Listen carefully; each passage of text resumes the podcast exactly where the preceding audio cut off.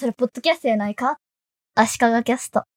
今回は外出用のノートパソコンでドロップボックスとエバーノートをどう使っているかの話です。ドロップボックスもエバーノートも普通にインストールして使うとすべてのデータをハードディスク上に保存するんですね。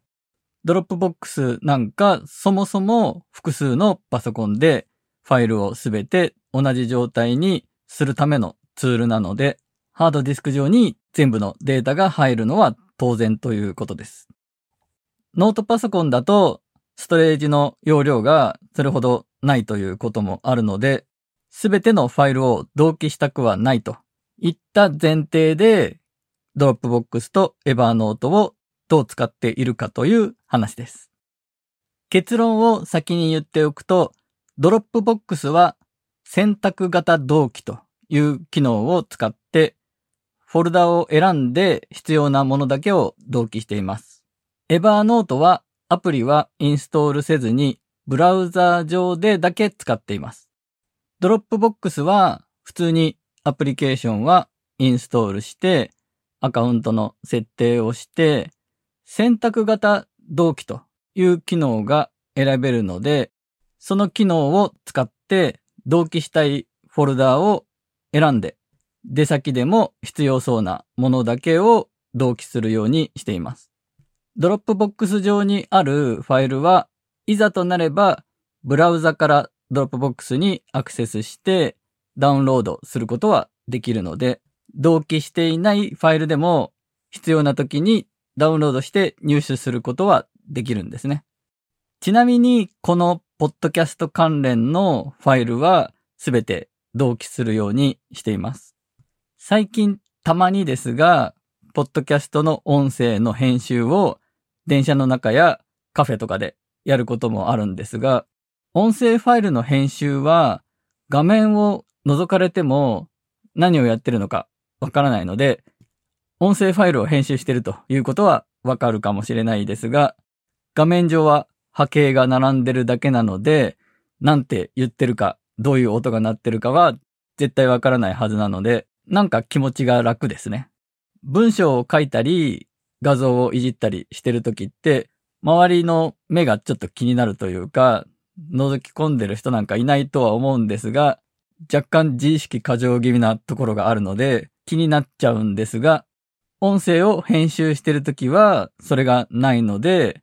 外出先での作業に向いてるなと思っています。もちろん音はイヤホンやヘッドホンで聞いてるということです。電車の中で緑色の音の波形をいじっている人がいたら、足利キャストを編集している人かもしれません。エバーノートは割り切ってブラウザ上だけから使うことにしました。ブラウザ版のエバーノートのエディターもだんだん良くなってきていて、今、ベータ版エディターとして新しいエディターに変わろうとしてるんですが、そんなに大きく変わってはない感じなんですが、すっきり見やすい感じで、機能もちょっと増えて、挿入メニューから添付ファイルや表組みやコードブロックを挿入できるようになったりとか、進化しているようです。